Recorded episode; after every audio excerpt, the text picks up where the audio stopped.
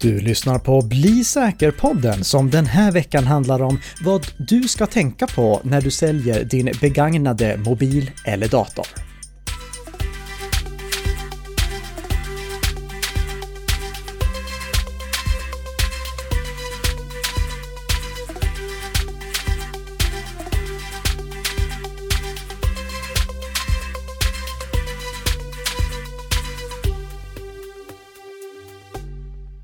Ja, god morgon, god morgon och välkommen till Bli säker-podden med Karl-Emil Nicka.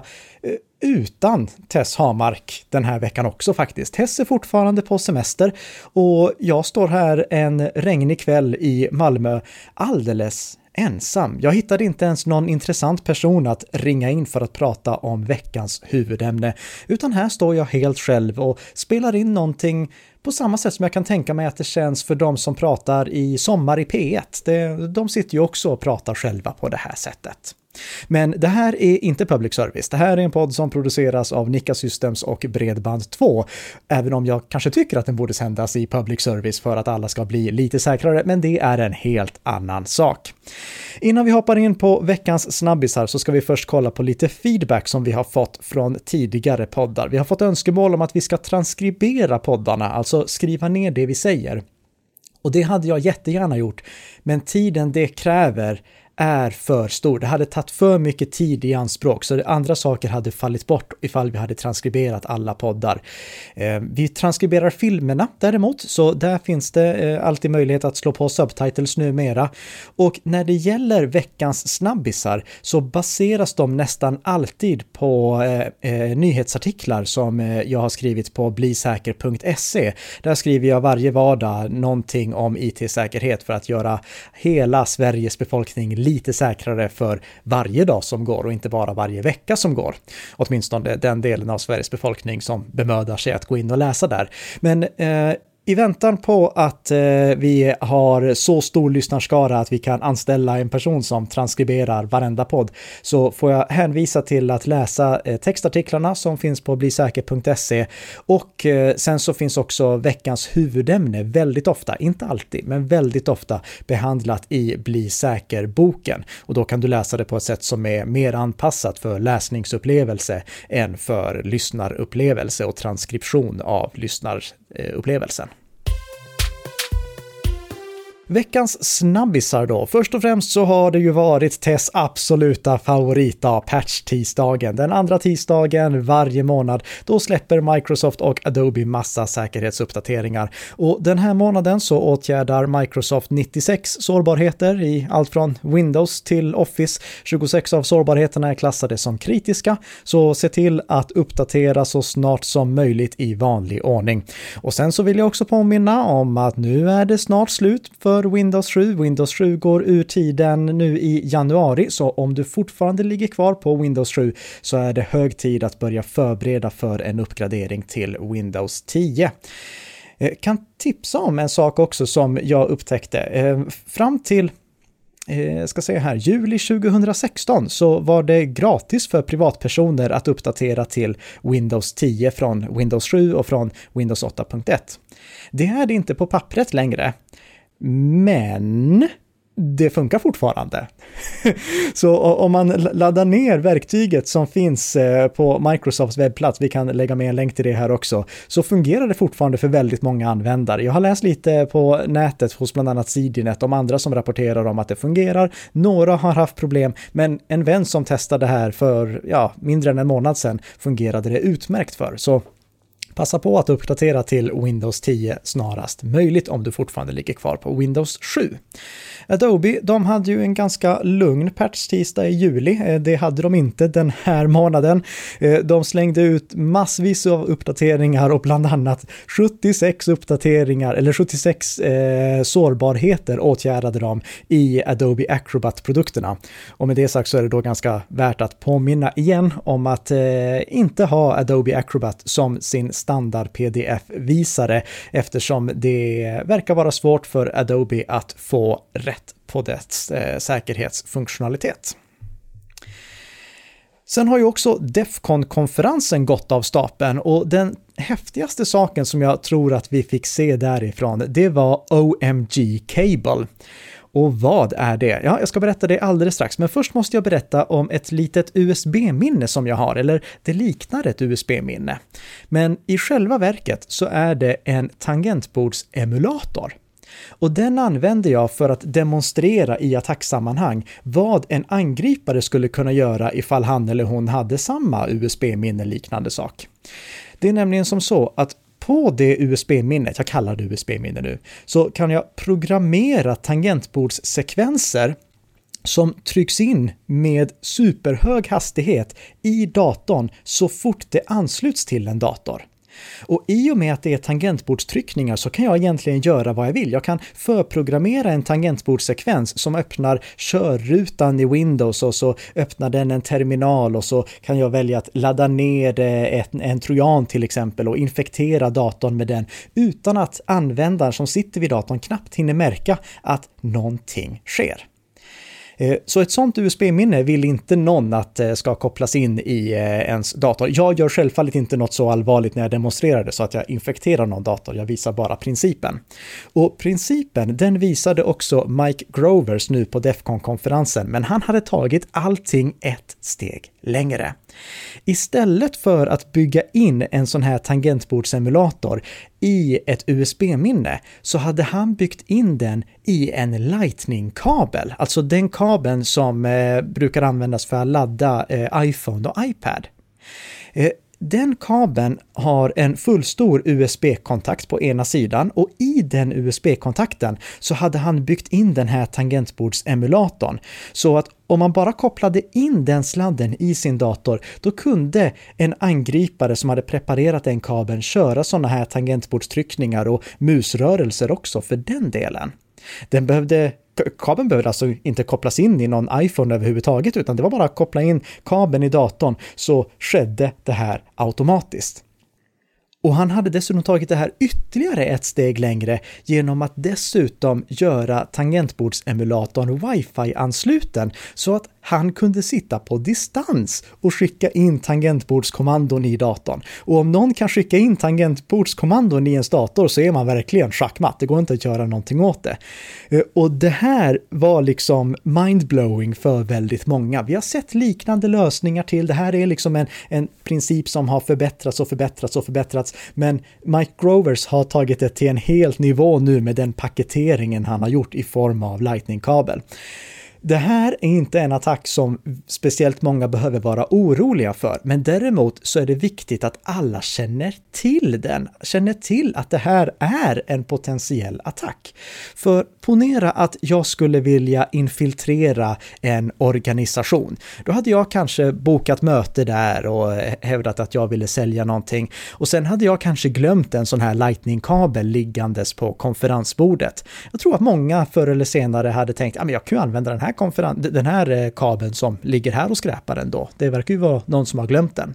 Eller så skulle jag kunna göra Eh, till exempel reklamprofilskablar och skicka till eh, företaget. Säga till de anställda, här, testa de här kablarna, de får ni gratis. Vill ni trycka upp egna kablar med ert eget märke så är det bara att höra av er till mig. Men i själva verket levererar jag då preparerade kablar som gör att jag kan infektera deras dator och sen eventuellt komma längre in i deras nätverk och komma åt allt det som jag vill ha. Så man måste vara medveten, framförallt ifall man jobbar i en utsatt organisation, att de här attackerna förekommer. Paketeringen som Mike Grovers har gjort i form av en Lightning-kabel är inte den enda paketeringen som man skulle kunna göra av det. Egentligen så skulle den här attacken gå att utföra med i princip vilken USB-ansluten produkt som helst. Jag kom osökt att tänka på sådana här eh, eh, USB-fläktar. Eh, USB-fläktar som man ställer på bordet. Det hade varit perfekt om jag skulle vilja infektera ett bolag. Att liksom skicka dem ett gäng fläktar och säga här får ni till era medarbetare så här den varma sommaren. För medarbetarna kommer kasta sig över dem och koppla in dem i sina datorer för att kunna svalka sig lite så här i värmen. Jag tror det hade varit en synnerligen lyckad attack, så vänligen gör inte den mot någon, utsätt inte någon för det. Det vi ska ta med oss från det här, det är vikten av att endast endast koppla in USB-saker som vi verkligen litar på i våra datorer det var några som kommenterade på en, eh, en annan nyhetssida som också rapporterade om det här, att man skulle kunna lösa problemet genom att alltid använda en USB-kondom.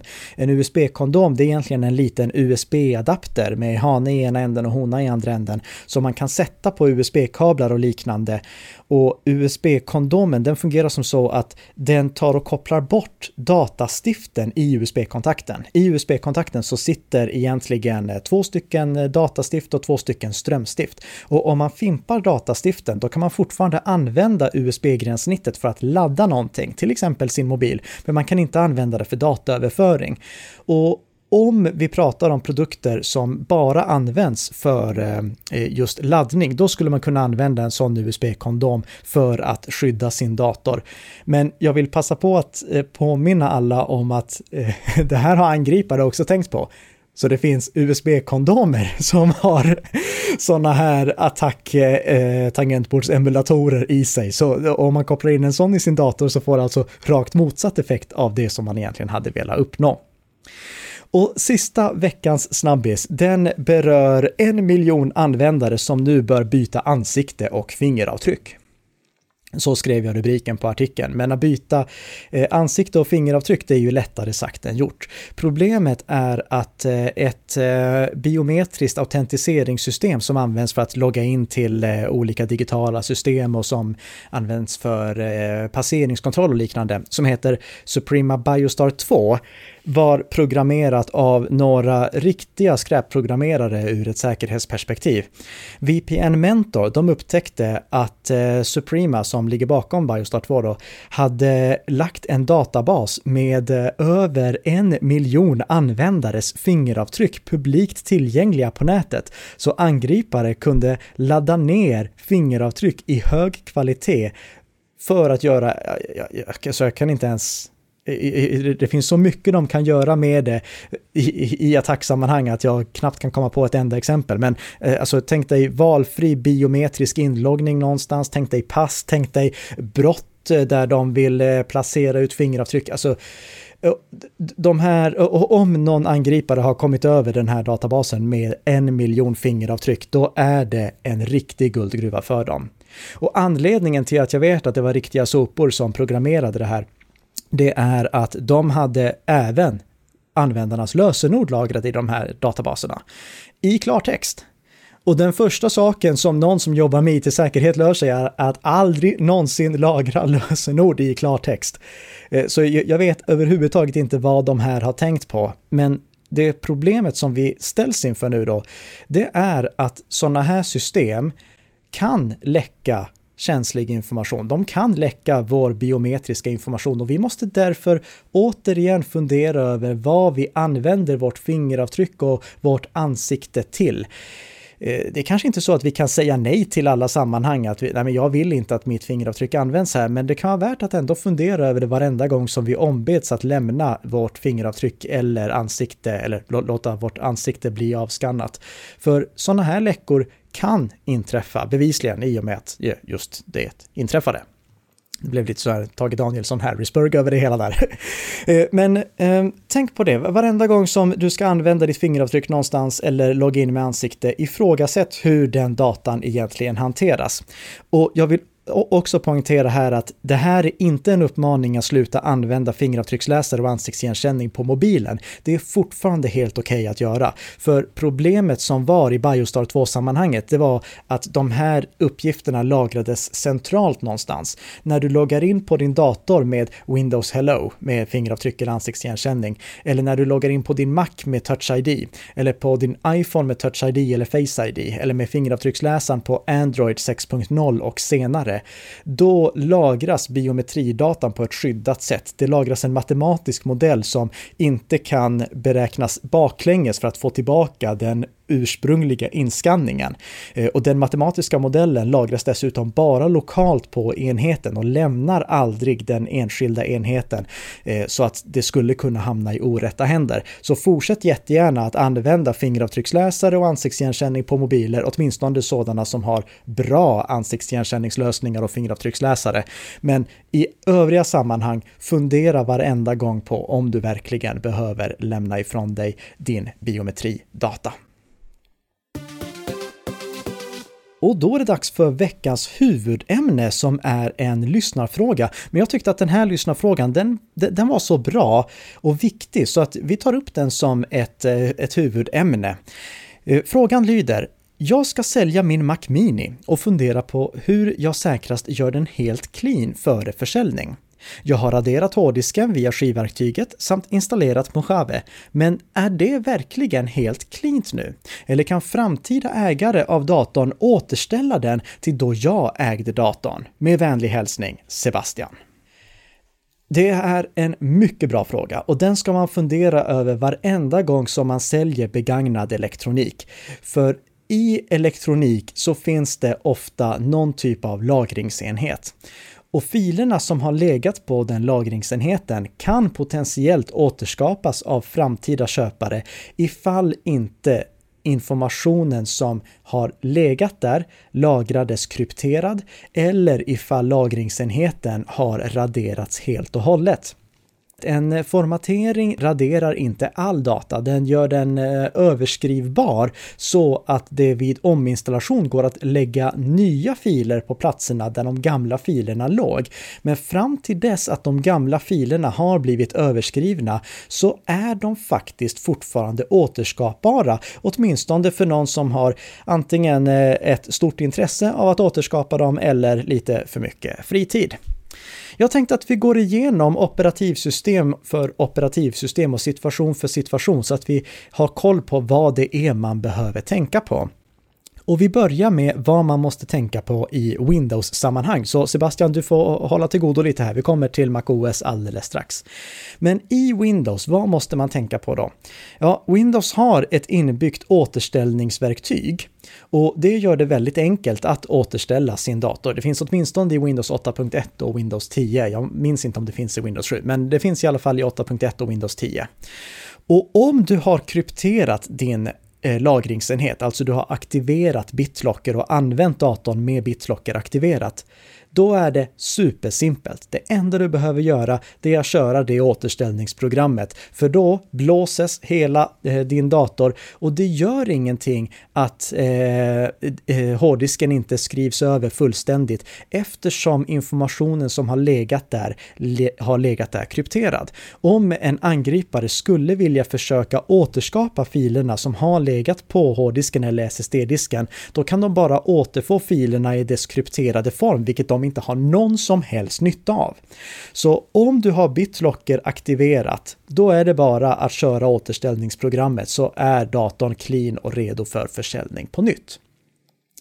Desto värre är det ifall du inte har haft BitLocker aktiverat, eh, för då har filerna legat på hårddisken eller SSD-disken i okrypterat tillstånd. Och tyvärr är det ju så att Windows eh, av någon outgrundligt dum anledning fortfarande inte har stöd för att kryptera hårddisken eller SSD-disken med BitLocker i Home-versionen. Man måste alltså ha Pro-versionen eller Enterprise-versionen för att kunna göra det.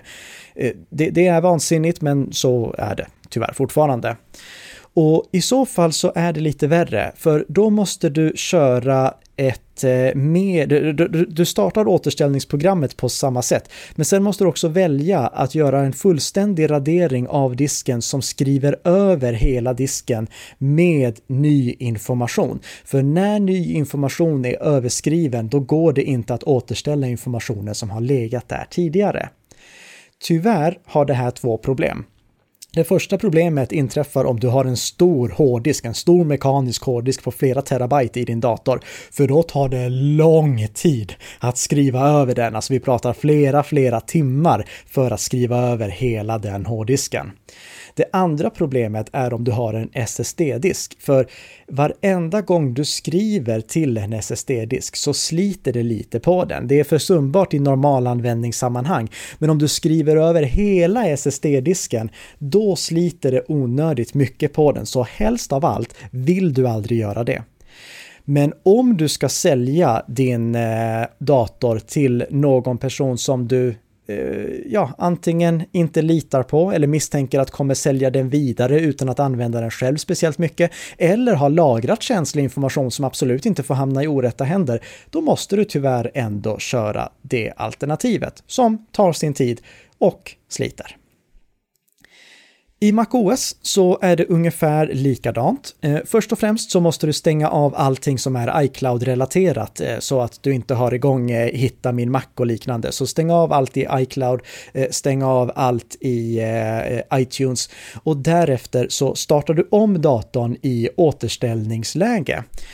I återställningsläget så kan du välja att eh, eh, först blåsa hela hårddisken, formatera den och sen installera MacOS på nytt, så som du skrev i din fråga att du hade gjort. Och under förutsättning att du har använt din dator med kryptering påslagen, alltså haft FileVault påslagen, då är det igen inga problem. Det, det, spelar ingen roll att en angripare potentiellt sett skulle kunna återskapa någonting, för han eller hon kan bara återskapa filerna i deras krypterade form och det har de absolut ingen nytta av. Så det är bara att formatera hårddisken och installera på nytt. Men om du inte har haft den i krypterat tillstånd, om du inte har haft FileVault påslagen, Ja, då är det samma problem. Då måste du börja med att eh, köra eh, ett av skivverktygen där du kan välja att skriva över hela disken med ettor och nollor. Det gör du också från återställningsläget i MacOS. Eh, så då startar du upp, eh, den, eh, du startar upp skivverktyget och så väljer du att skriva över hela hårddisken. Och den här gången säger jag bara hårddisken, för att om du har en SSD-disk så kan du inte göra det. I och med att det sliter något enormt på SSD-diskar att bli överskrivna på det viset så finns inte det alternativet tillgängligt ifall du har en SSD-disk i din Mac istället för en mekanisk hårddisk. Eh, då måste du istället tyvärr starta terminalen och börja skriva jobbiga kommandon där i. Så det, det, är inte alls användarvänligt. Och det här tror jag inte att någon av er som lyssnar vill göra. Och därför får ni nu en påminnelse att utifrån att ni, er dator skulle bli stulen eller om ni vill sälja den i framtiden, slå på FileVault så att det är simpelt för er att eh, återställa den. Eh, eller göra det omöjligt för någon som snor er dator att komma åt filerna som ligger på den. Och i MacOS så ingår det i alla versioner, det vill säga den enda versionen. Det är bara att öppna eh, kontrollpanelen, förlåt, systeminställningar heter det, eh, välja säkerhet och integritet och växla över till FileVault. Se till att det är påslaget där så är allting grönt. Du kommer inte behöva knacka kod i terminalen för att kunna återställa din dator i framtiden. På Android så är det synnerligen enkelt. Alla moderna Android-enheter är krypterade som standard. Förr i tiden, eh, om vi backar tillbaka fem år eller någonting sånt, då var de inte alltid krypterade som standard i och med att eh, krypteringen hade en ganska stor påverkan på eh, skriv och läsprestandan. Det problemet har inte moderna Android-enheter, så nu är det aktiverat som standard. Du kan kolla i systeminställningarna så att kryptering har varit aktiverat hela tiden, eller är aktiverat. Om det är aktiverat nu så har det varit aktiverat det sedan du fick den. Eh, men där kan du kolla det och om du har haft aktiverat hela tiden, då är det bara att eh, köra köra återställningsprogrammet på din Android-mobil så är den grön att sälja vidare. Och eh, på iPhone så är det lika enkelt. Det enda du behöver göra det är stänga av alla iCloud-saker med Hitta min iPhone och liknande så att eh, den nya ägaren kan aktivera iPhonen. Eh, och sen så väljer du att återställa den och i och med att alla iPhones är krypterade så behöver du inte fundera ett dugg över att någon skulle kunna återställa datan därifrån. Eh, USB-minnen, där är det lite klurigare. Eh, jag skulle säga att eh, om du inte har haft kryptering aktiverat på ditt USB-minne eh, så låt bli att sälja ett begagnat USB-minne. Behåll det själv. Det är troligtvis ändå så lite pengar det handlar om. Om du vill sälja ett begagnat USB-minne, då kan du göra det under förutsättning att du har haft kryptering, alltså antingen BitLocker i Windows eller eh, eh FileVault i MacOS eller för den delen VeraCrypt i Linux eller något av de andra operativsystemen också. Eh, eh, har du haft det aktiverat, då är det lugnt. Då är det bara att formatera USB-minnet så kan du sälja det igen. Eh, det, det, är inga problem. Men om du inte har haft det aktiverat, då måste du göra precis som med datorerna och skriva över hela USB-minnet innan du säljer det så att filerna inte går att återskapa. Det finns ett gratisprogram som heter D-band som man kan använda för att göra det. Men USB-minnen bygger ju på samma grundteknik som SSD-diskar gör, alltså flashminne. Och det innebär att det också sliter på USB-minnen om man ska skriva över dem helt och hållet en gång, så helst av allt vill du inte göra det. Och sist men inte minst minneskort, alltså minneskort till kameror och liknande. Där är det väldigt, väldigt enkelt. Eh, det går inte att sälja begagnade minneskort. Eh, för eh, minneskorten har per definition aldrig varit krypterade. Våra kameror stöder tyvärr ännu inte krypterade SD-kort och Compact Flash-kort. Jag, jag, önskar verkligen att de gjorde det, men det finns inte inbyggt stöd för det i våra kameror och det innebär att eh, bilderna och filmerna som vi tar med våra kameror, de ligger alltid i okrypterad form på våra minneskort. Och om vi inte skriver över minneskorten innan vi säljer dem, då är de bilderna återskapningsbara. Och det finns jättemånga eh, som har gjort roliga experiment där de har köpt begagnade kameror med kort i eller bara köpt begagnade SD-kort på nätet eh, för att se vilka bilder de kan återskapa från dem. Och, och, och, du vill inte att dina bilder på något sätt ska kunna hamna i orätta händer. Eh, du vill inte heller skriva över ett helt minneskort med till exempel Diban för att det sliter för mycket på det. Så eh, när det gäller minneskort, sälj inte begagnade minneskort. Problemet som är kvar att prata om då, det är vad vi gör när vi vill kassera minneskort och USB-minnen och mobiltelefoner och datorer. Och då har vi exakt samma problem. Eh, om vi ska kassera den här elektroniken eller någon annan elektronik som innehåller en hårddisk, till exempel en eh, DVR, en Digital Video Recorder, eller en eh, NAS eller någonting annat som innehåller lagring, då måste vi tänka på att om någon skulle få tag i den här enheten och vill av någon anledning attackera oss eller har för mycket fritid, då skulle han eller hon kunna läsa ut den datan som har funnits på enheterna, även om vi formaterar dem. Så om möjligt, eh, plocka gärna ut lagringsenheten ur produkten innan du kasserar den. Och slå sönder den. Alltså, kör en skruv genom den eller gör någonting så att produkten, eh, eh, så att lagringsenheten inte går att använda igen. Förstör den antingen fysiskt eller eh, genom ett verktyg som till exempel D-band som skriver över allting. Men det tar ju tid att skriva över allting så jag, jag tror att många föredrar att bara köra en skruv rakt igenom en hårddisk eller att bryta sönder en SSD-disk. Men gör någonting sådant med alla saker som har en lagringsenhet i sig. Och för alla er som jobbar på företag så kommer här ett bonustips som ni måste tänka på. Detta gäller även skrivare. Glöm inte skrivaren. Skrivaren har ett lagringsmedie i sig. Och om ni har skannat saker till skrivaren eller om ni har printat känsliga saker till skrivaren och inte ser till att eh, fjärna, fjärna heter det inte på svenska, det heter eh, eh ta bort, eh, ta bort lagringsenheten innan ni kasserar skrivaren då kan det hända att någon illvillig person försöker snappa upp det som en gång har funnits på skrivarens lagringsenhet.